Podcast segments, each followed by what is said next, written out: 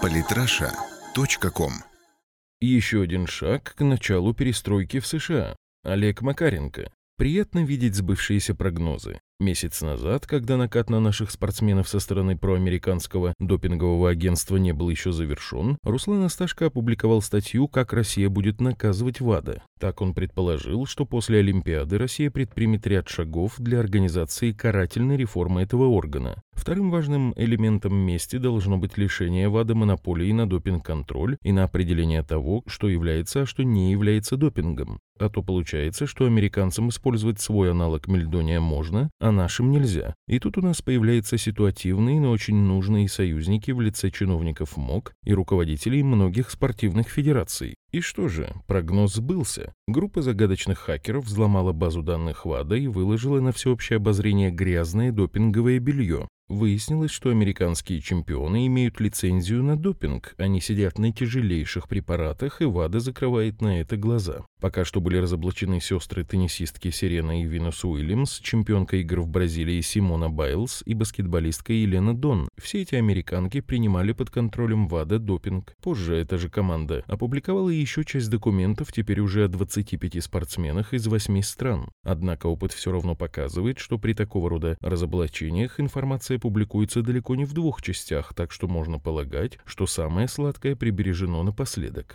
В принципе, уже вскрывшейся информации вполне достаточно, чтобы полностью похоронить репутацию как ВАДА, так и всего американского спорта. Но я ничуть не удивлюсь, если вскоре последует еще более мощная бомба. Например, информация о допинге, который принимает 20 с лишним кратный олимпийский чемпион Майкл Фелпс. Обратите внимание на важные обстоятельства. Если, скажем, развернутая Вашингтоном травля российских инвалидов трогала мировое сообщество постольку-поскольку, то вот информация о пьющих допинг стаканами американцах важна всем. Ведь каждый получивший золото допинговый чемпион отобрал тем самым у других стран олимпийские медали. Тот же Китай, например, на жульничество сборной США явно глаза закрывать не будет. Ведь если удастся дисквалифицировать американцев, Китай выйдет на первое-второе место в общем медальном зачете. Никак не удастся заживать скандалы внутри США. С одной стороны, конечно, главные американские СМИ жестко управляются из центра. Им сейчас дана команда отмазывать своих, и они старательно выполняют свою работу. Вот, например, типичная статья на Fox News.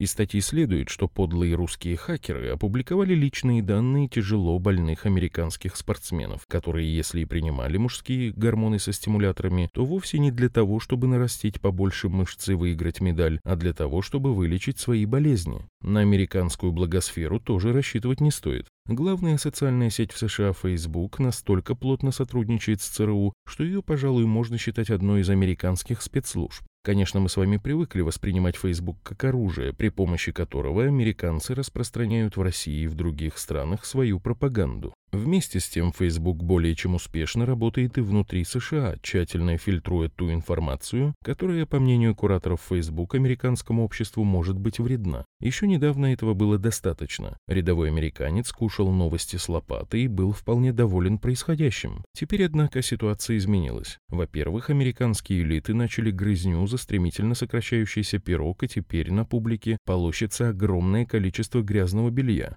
Если во взломе допингового ВАДА русских хакеров подозревают, пожалуй, справедливо, то вот взлом писем Хиллари Клинтон выглядит так, будто его организовал кто-то из своих. Во-вторых, возможности СМИ все же не безграничны. Каким бы наивным ни был средний американец, все же его заставят поморщиться истории о больных чемпионах, которые принимают допинг в качестве лекарства, и о несчастной госпоже Клинтон, которую якобы отравил лично Владимир Путин. Наконец, у американцев есть теперь наш телеканал Russia Today. Если алчущие альтернативного мнения советские граждане в свое время вынуждены были слушать под одеялом глушимый голос Америки, то среднему американцу ничего не мешает мешает включить Russia Today прямо в своем телевизоре.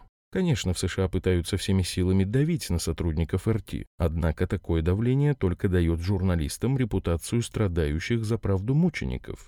Подведу итог. Вся сооружаемая веками машина американской пропаганды начинает давать серьезные сбои. Если же мы добавим к этому выборы без выбора, на которых американцы будут выбирать из двух зол меньшее, и системный экономический кризис, выхода из которого не просматривается даже в теории, аналогия с поздним СССР станет пугающей.